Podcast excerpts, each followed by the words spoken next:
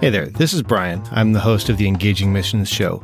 If you've found this show for the first time, I did want to take a second to let you know that this show is not currently in production. You're certainly welcome to check out all of the archives, but we don't have new episodes coming out at the moment. However, I did want to take a second to highlight one of the sponsors that sponsored the show a while ago. They're not currently sponsoring the show, but if you're looking for a place to invest in the kingdom, I'd recommend checking out Megavoice Audio Bibles. You can find them at megavoice.com or you'll find a link in the show notes. And I would encourage you to just check that out and see if maybe that's a fit for your giving. There's no compensation here or anything like that. I just wanted to highlight them. And with that, I'll get you back into the regular program.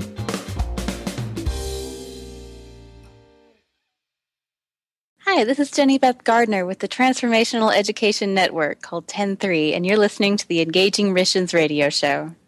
Welcome to the Engaging Missions Show, where we are bringing missions home. Here's your host, Brian Ensminger. Hi, I wanted to mention before we get into today's episode that this is going to be a special edition of the Engaging Missions Show.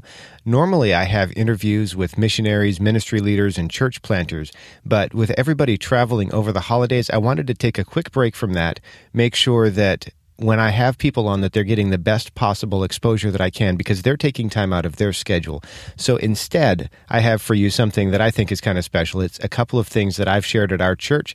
I thought I'd put them in here because normally I have somebody else on the show and you might not have a, a good opportunity to get to know me. So this might be some time to learn a little bit more about my story and kind of what's going into this. Hope you enjoy it. And if you want a regular episode, check back after January 1st, 2016 when we when we went into this year about talking about living drenched, and I just set up a bunch of people and asked them for their testimonies, and they by no means are the only ones who can give testimonies. But uh, one of the ones, all I looked forward to all of them, but one of the ones I was really looking forward to was the one this morning. Would you welcome Brian Ensminger?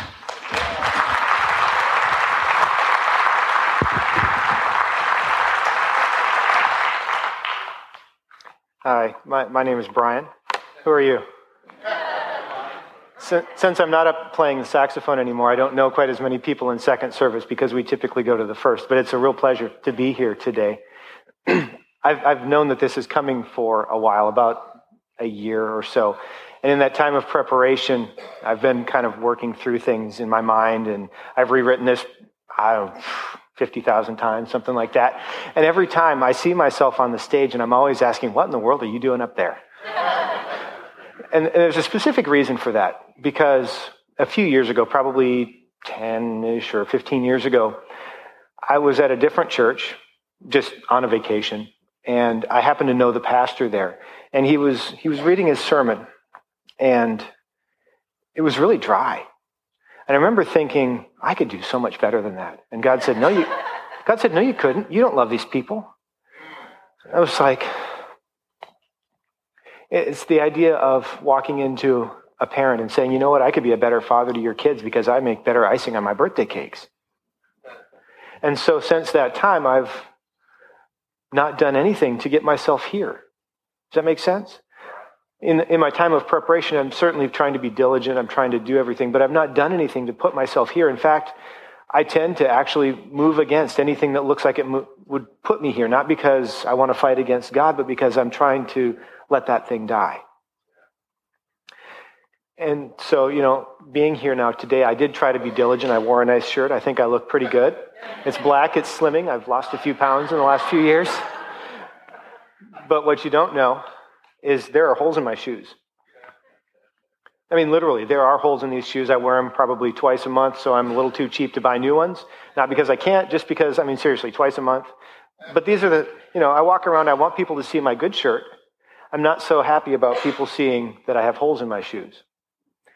And it's that way with my life as well. It's that way with my testimony. And there are parts of my testimony that I'm happy to share. You know, usually the parts that make me look good. Right? I remember that time when I did this amazing thing, and yeah, you can get it. I'm not so happy to share the holes in my shoes or the cracks in my foundation. But see, Jesus didn't die just to redeem the fancy shirt. He also didn't die just to fix the shoes. Christ died to redeem all of me. The whole story, the whole thing. past, present, and future. The whole thing was redeemed by him. And so I have to be honest. I'm, obviously, I'm not going to share everything here today. For one, there's not time, and two, it's not really appropriate for me to take everything off. right? And the, and the same thing happens with our story. There are times when it's contextually okay to share parts, and there are times when it's not okay to share those same things. So I'm going to share what I think is appropriate. My hope today is that as I share my story, that God will give you some clarity on your story. That God will speak to you about his heart for you, about how he's sowed into your life, about how he's taken you from where you are to where you, or where you were to where you are. It goes that way. And I want to remind you that your testimony, our testimonies are powerful. From Revelation, we hear that, talking about the church, that they defeated him, the, the enemy, by the blood of the Lamb, the word of their testimony, and that they didn't love their lives even to death. To me, that means one, Jesus. Right? Two, they told the story. They weren't afraid to tell the story, even if it meant death. And sometimes that can mean death to sharing things that you don't want to share.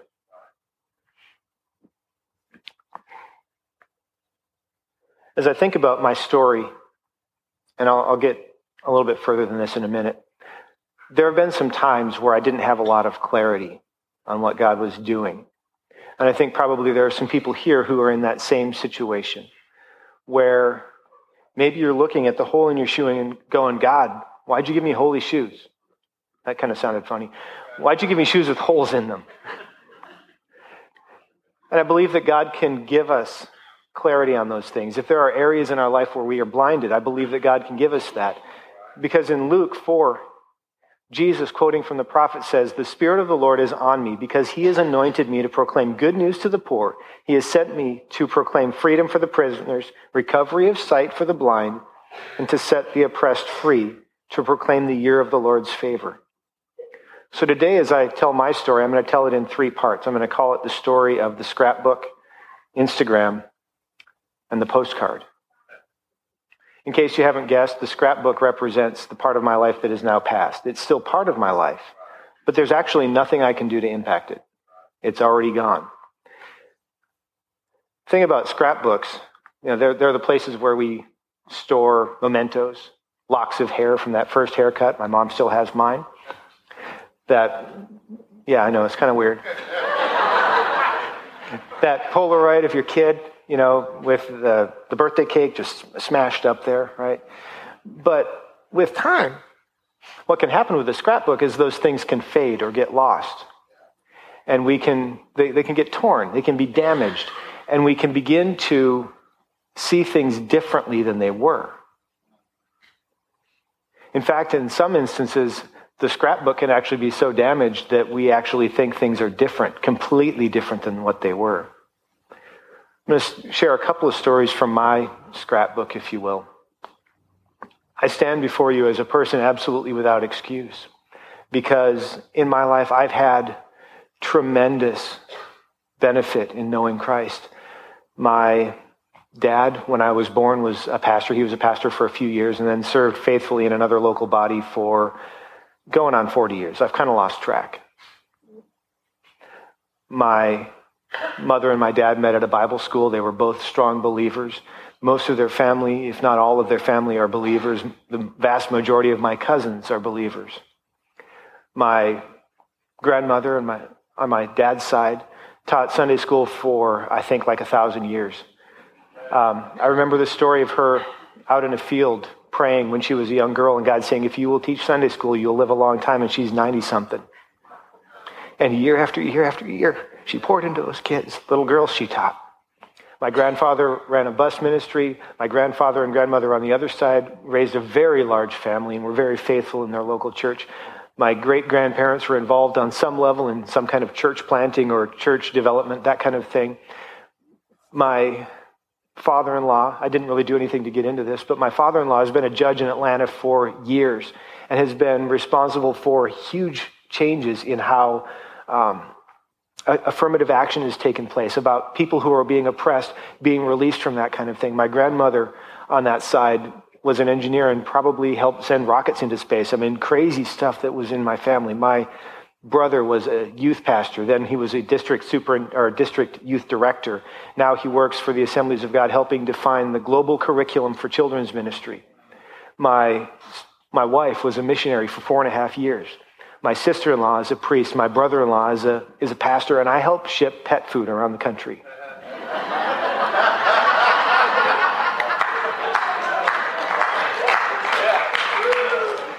but see, I have something that my dad had. He was faithful in a local body for years. And God honors the faithfulness. See, we look at results, we look at sacrifice. We think that sacrifice is everything, or we think that results are everything. What matters is obedience. And that can put you in some hard places where you don't feel so good about yourself or where other people don't feel so good about you. But obedience, faithful obedience, is where that's at. In the middle of all of that, I obviously grew up in a church. My parents had us there all the time. And I remember one of the stories from when I was young. We used to have these, you know, you'd go to church on Sunday morning, and then on Sunday evening, because Sunday morning wasn't enough, you'd meet again for a prayer service. And so you'd go in, you'd sing a couple songs, and you'd pray for like 17 hours or something. And as a six or seven year old, those were excruciating. Because you can't talk, you can't draw, you can't do anything. But what I remember was that during those times, my dad would come and he would get either me or my brother. My parents would swap off. And we would go and we'd pray. Now, my dad could pray. I was like, Dear Jesus, help me, I'm done, right? Because I was like six or seven. I'm, I can go like eight seconds longer than that now. Um, but my dad could pray. And even though those times in my life were difficult for me to kind of get through, I mean, you know, it was like an hour. And for a seven year old, that's almost till the end of the world. I believe that what God, what God did in that life was He used what my parents were doing, those interactions, to plant seeds in our lives that are now bearing fruit. Even though I didn't feel like I connected with that, I believe that God poured something into my life. And for those of you who are, who are parents, that's my encouragement to you as you think of your kids and your grandkids. What can you do to pour that kind of faithfulness into their lives? Because I believe that that will bear fruit for eternity. So I come from that kind of background.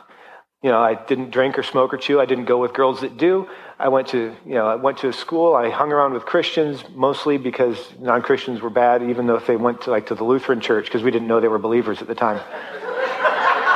Was the 80s, right? We were, we were confused about a lot of stuff. Apparently, Baptists love Jesus too. I know. I was so surprised. So I, I grew up in that environment where also you didn't go to a university. You didn't go to a state school because that's where people go to fall, get, fall away from God. Was it like 85% fall away or something like that? I don't know. This, I made the stat up. I really don't know what it is. So I went to a Christian school because that's what you do.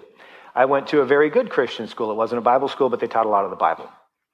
And while I was there, I did the most amazing thing. I fell away from God. So we're going to, we're going to chapel five days a week, and I'm looking for every opportunity I can look for to skip. I wasn't involved in a local body because I didn't really connect with any of them. I didn't really have anybody other than a few friends speaking into my life. And I did a, a lot of things that led me down the wrong path while I was there. Now, I'm not saying that you shouldn't send your kids off to a Christian school. I can't tell you what God's plan is for their lives. What I can tell you is that when I was there, while other people were following hard after God, I was looking for opportunities to get out. Because I guess I thought that I could do a better job. Or at least it would be more fun. And while I was there, that led really to what I consider the single biggest failure in my life. And I've shared a little bit about this before. While I was there, I met somebody. It was a girl. And we dated, we got married, and because we weren't involved in any kind of local fellowship other than going to chapel where they don't really talk about that kind of thing anyway, things did not go well. We weren't, I mean, for any number of reasons, things went really, really poorly. And even after school, things went poorly. And that spiraled down and down and down until finally we got to the place where it was done. And so I took that wonderful win and I ran with it and I thought, well, I'll try and do some more things for myself. And ended up at the place where one day I woke up in my 430 foot square, square foot apartment, give or take a few feet. I think they were a little generous in their sizing. And I thought, you know, I don't know that what I remember from church camp is really all that that was about. not dissing church camp, right? I don't think this is really all that, all that it was, or at least my recollection of it. But that was better than this. I will take that any day over this. And so I came, actually, what ended up being back to Smyrna Assembly, primarily because coming here worked better with my work schedule. And I had an encounter with God, and I basically said, Look what I can do. Let's see what you can do. And in that time, God changed everything. Now, not, not everything immediately, for sure, but He took me from having no friends, because I was a bit of a jerk. I was hurting. I was in a difficult place, to having friends. Now, very few of those friends are still here. Most of them have gone on to other churches or other places. But God put people in my life, right? God took advantage of the fact, in a good way, of the fact that I had no social life near me. I had no, I, I, had work, and all of my friends lived in Smyrna, and I lived in Murfreesboro. And at the time, that was like almost on the other end of the world. So when I had time alone in my 430 foot square, square foot apartment, all by myself with nothing but a night, you know Windows 95 computer that didn't really work anyway, I went on long walks with God. Not so much because I wanted to get away with God, but because I didn't have anything else to do. I mean, really, I didn't have anything else to do. And God used that time to form me and to build me into the person that He has. He made those. Psalm 84 talks about walking through the valley of tears and making it a place of springs. God did that in my life. And I can stand before you and I can honestly say that whether it's the holes in the shoes or the fancy shirt, God has used, it's really not fancy, it's from Kohl's, it's really nice, thank you, Ray. But God has used every single part of my life to bring me here. And as I look back with some level of clarity now, I can see how God's hand was over all of that. As I think about that, my suspicion is that there are probably at least a few people in this room who are wondering, what's up with the holes in my shoes? God, why did you give me these shoes?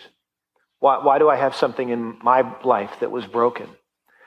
I don't, I don't know that I can give you the answer, but I do know who can because he did it for me. That moves me from the scrapbook to Instagram. I happen to like Instagram. I'm not terribly active on there, but it's a lot of fun. Instagram, to me, talks to being the Polaroid of our, well, your generation. I guess I'm getting older now.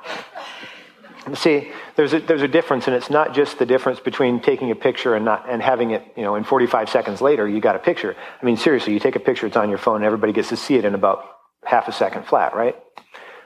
But there's something else that's really interesting about Instagram. You can choose right now to create immediate nostalgia.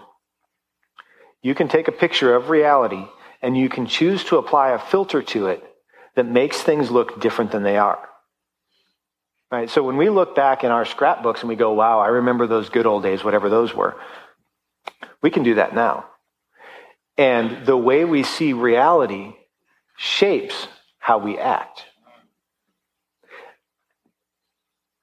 I'll come back to Instagram in a second.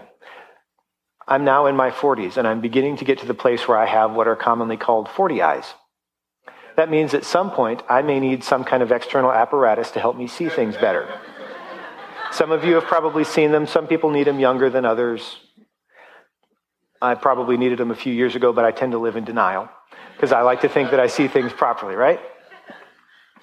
That same kind of thing happens in our lives, whether through the effects of age or the effects of intention. Sometimes we, ch- we either see or choose to see things as though they really are not. And what makes it even more exciting is now that we live in a time of instant nostalgia or instant change, we can look at something and go, you know what? I don't think I like the way that looks. I'm going to choose to see it differently. Sometimes that's good if you're applying a God filter or what we like to call the Bible. But if you look at that and go, you know what? I think I'll just crop that part of my, my life out and we'll just pretend that didn't happen. Instant Instagram. We'll just cut that section out. We won't like that. And if we really don't, if we really can't figure it out, we'll go buy another filter pack from somebody else who has a different set of filters. And they say, you know what? We just won't call that sin. I know that's in the Bible, but that one's really not a sin. Or we'll say, you know what? We'll just ignore that part of your life. Or, you know what? Every day in every way, things are getting better and better. See, God didn't die to make you rich. I'm okay if you're rich, please. By all means, God did not die for that purpose, though. And we'll, we'll get back to that in a little bit. See, we like to apply those things to our lives in ways that make us feel comfortable or at least make us feel really good about discomfort. Kind of got off my notes for a second. I guess that was free. One of the interesting things about getting older is not only do, do I probably need some external apparatus to see things clearly, commonly known as glasses, I also have perspective.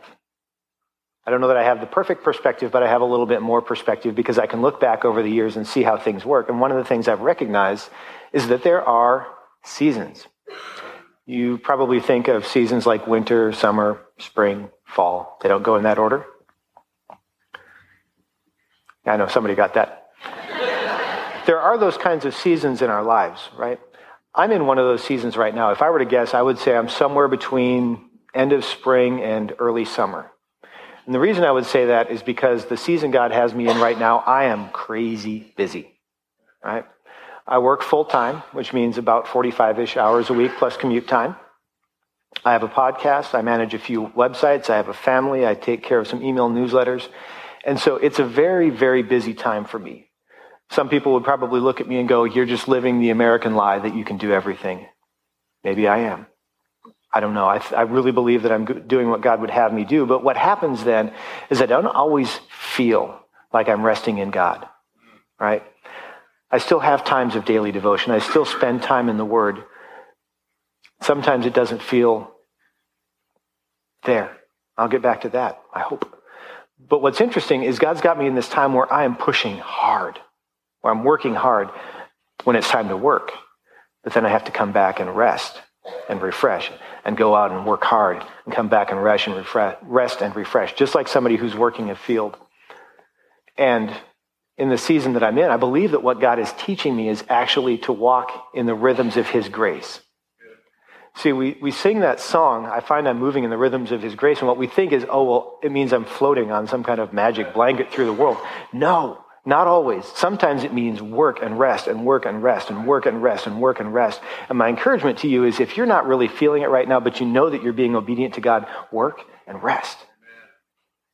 On the flip side of that, I also know that sometimes my devotional time doesn't feel great, right? I'm up early.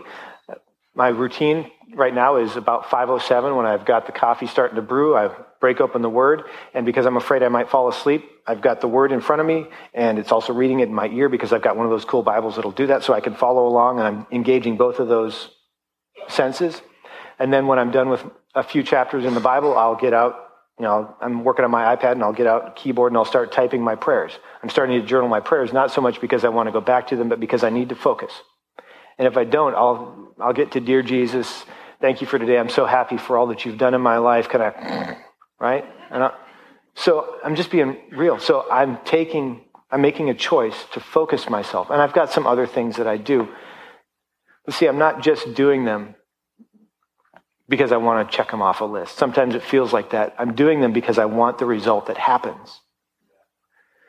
In, in a similar vein, I've recently become, I've recently started running. I wouldn't call myself a runner because I'm not really all that good, but I started running. And the reason I started running initially was because I wanted to make some health changes in my life. You know, I'd lost some weight a few years ago, and I thought to myself, you know what? I want to take that a little bit further. But you know what? Sometimes running doesn't feel good. In fact, most of the time for me, I'm kind of not really enjoying it. It's never something that I wanted to do, but I picked it up because I believed it would make a change in my life. And it's done some things, right? Now I can run three whole miles nonstop and I don't wish I could die until like the second mile. Sometimes like two and a half. Right? It's the same thing with my devotional life. Sometimes I'm not feeling it. Sometimes it's difficult. Sometimes I'm wishing I could stop. But I want the result of that in my life. And I know that I can't have it any other way. That's going to take me to the postcard. Because the reason I'm doing that is because of something I'm thinking about. And I'm sure that you've already figured out that the postcard is something in the future. We've talked about the past, the present, and the future. But I'd like to break it down a little bit further. A postcard is something you send somebody when you're at a cool place and you want to let them know You're not here. You say, you know, wish you were here. It's wonderful. We're having a great time. We miss you so much. Uh, haha, you're not here. And I know that a few years ago, somebody must have done that in Destin. Somebody from Middle Tennessee went down to Destin, Florida, sent somebody a, a card and said, You know what? You're not here. And so now we, we took a family vacation. We went down to Destin because that's what people from Middle Tennessee do.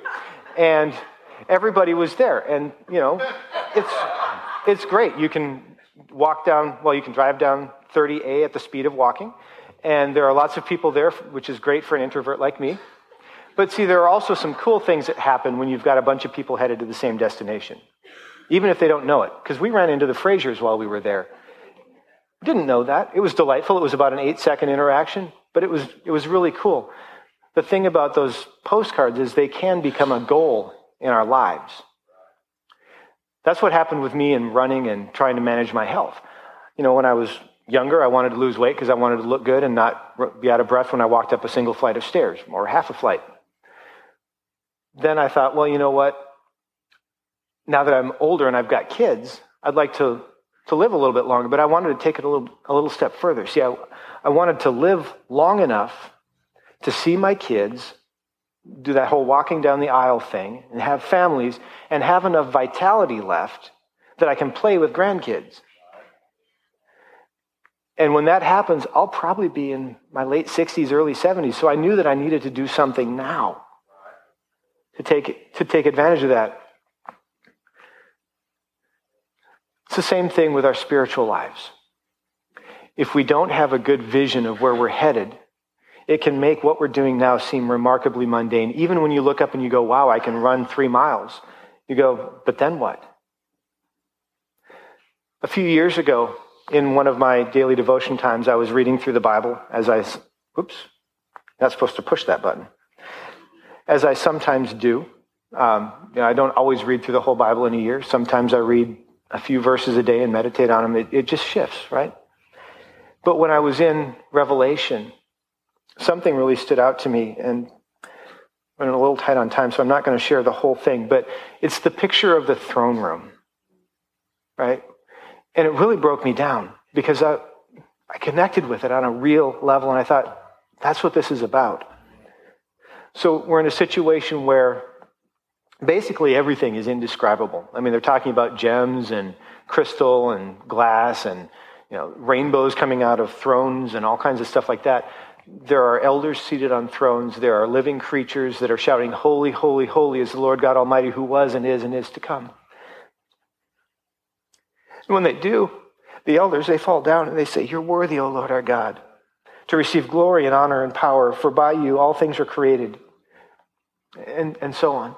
We see that there are thousands upon thousands, 10,000 upon 10,000 from every nation, tribe, and tongue that are all there. They're all worshiping, they're all saying, You are worthy to take the scroll and open its seal.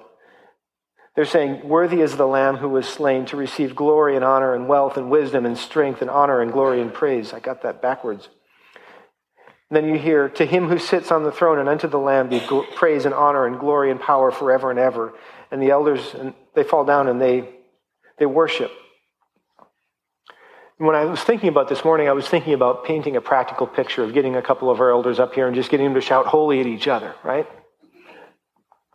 But that's not the point.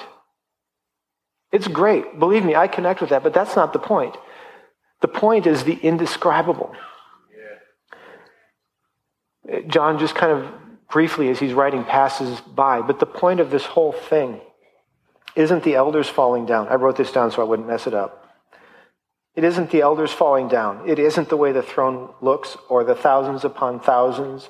It isn't, etern- isn't an eternity of shouting, Holy, holy, holy. The point isn't any of that. If I could get the worship team to come up, we're, we're headed into the end. The point or the prize isn't heaven. It isn't getting out of hell. It isn't ending the pain of this life. An eternity of worship isn't the prize. Escaping death or the earth isn't the prize. Being made whole isn't the prize. Singing and dancing isn't the prize. Hearing, well done, good and faithful servant, isn't the prize. The prize is God. You see, I'm not discounting that God gives us good gifts and that the things that we see in Scripture are true. I believe in healing. I believe in God's blessing in our lives. I believe in the gifts and the fruit of the Spirit. I believe that God is active in the world right now. But the point of the whole thing is God. A couple weeks ago, Scott Asher said this probably more succinctly than I ever could have, so I'm going to steal it from him. The point of the whole thing is we get God. All this other stuff is great, but everything pales in comparison to Him. You see, when we see him as he is, casting down our crowns and shouting, Holy is nothing, singing a new song isn't anything to talk about. We won't need someone to stand there and tell us to stand up and jump up and dance or shout or whatever it is that we do, because we will see him and the natural response will be, Holy, holy, holy is the Lord. Some of you are probably looking for a point of clarity in your lives, either in your past, your present, and your future. So if those who are going to pray would come down, I would encourage you also to come down.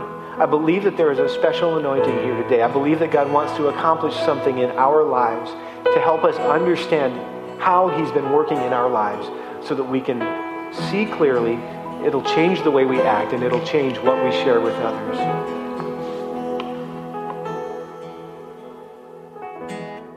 Here's a taste of what's coming up on the Engaging Missions Show. We decided that we were going to leave Honolulu. We just felt that that was the direction that God was leading us.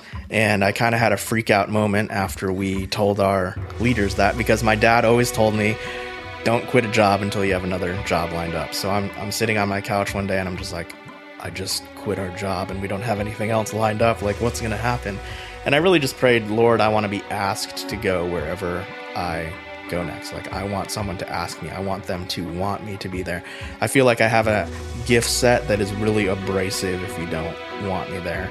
Um, so, because I, I feel like I can see what's wrong in an organization and where it can improve.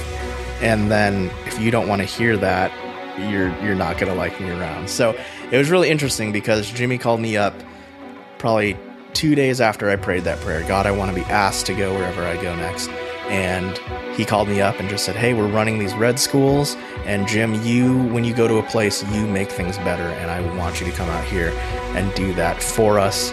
Um, I've been told by multiple people that we need to get organized, and I know that you can help me do that. Would you come and move out to Tennessee? And then he's just like, "Well, why would you leave Hawaii to come to Tennessee?" and uh, so he, it was just, it was super interesting that, and I was just like, "Well, we just." told Hawaii that we're done, so I will consider that. And uh, sent an email out to our prayer team and just said, hey, here's this offer on the table. Sounds interesting. It sounds like there's God stuff already, just the, the way it happened. And one person responded and said, uh, I'm just praying that God would supernaturally confirm that, really confirm that. And then the next day or two days later, we get an email out of the blue. No one knew what was going on about Tennessee besides the the prayer team and we get an email from someone that's not on the prayer team saying, I just feel like God's telling me to tell you if you are ever called to Tennessee, you can live in my home for free. And we're just like, well, there's the confirmation. If you enjoyed that, you won't want to miss a single episode of the Engaging Mission Show. Subscribe in iTunes or Stitcher to have it delivered automatically. Visit engagingmissions.com slash subscribe. That's engagingmissions.com slash subscribe. Thanks for listening to the Engaging Missions Show. You can find more great content like this, along with show notes, by visiting engagingmissions.com or by subscribing to the show in iTunes or Stitcher. Thanks so much for joining us. We'll be back next week.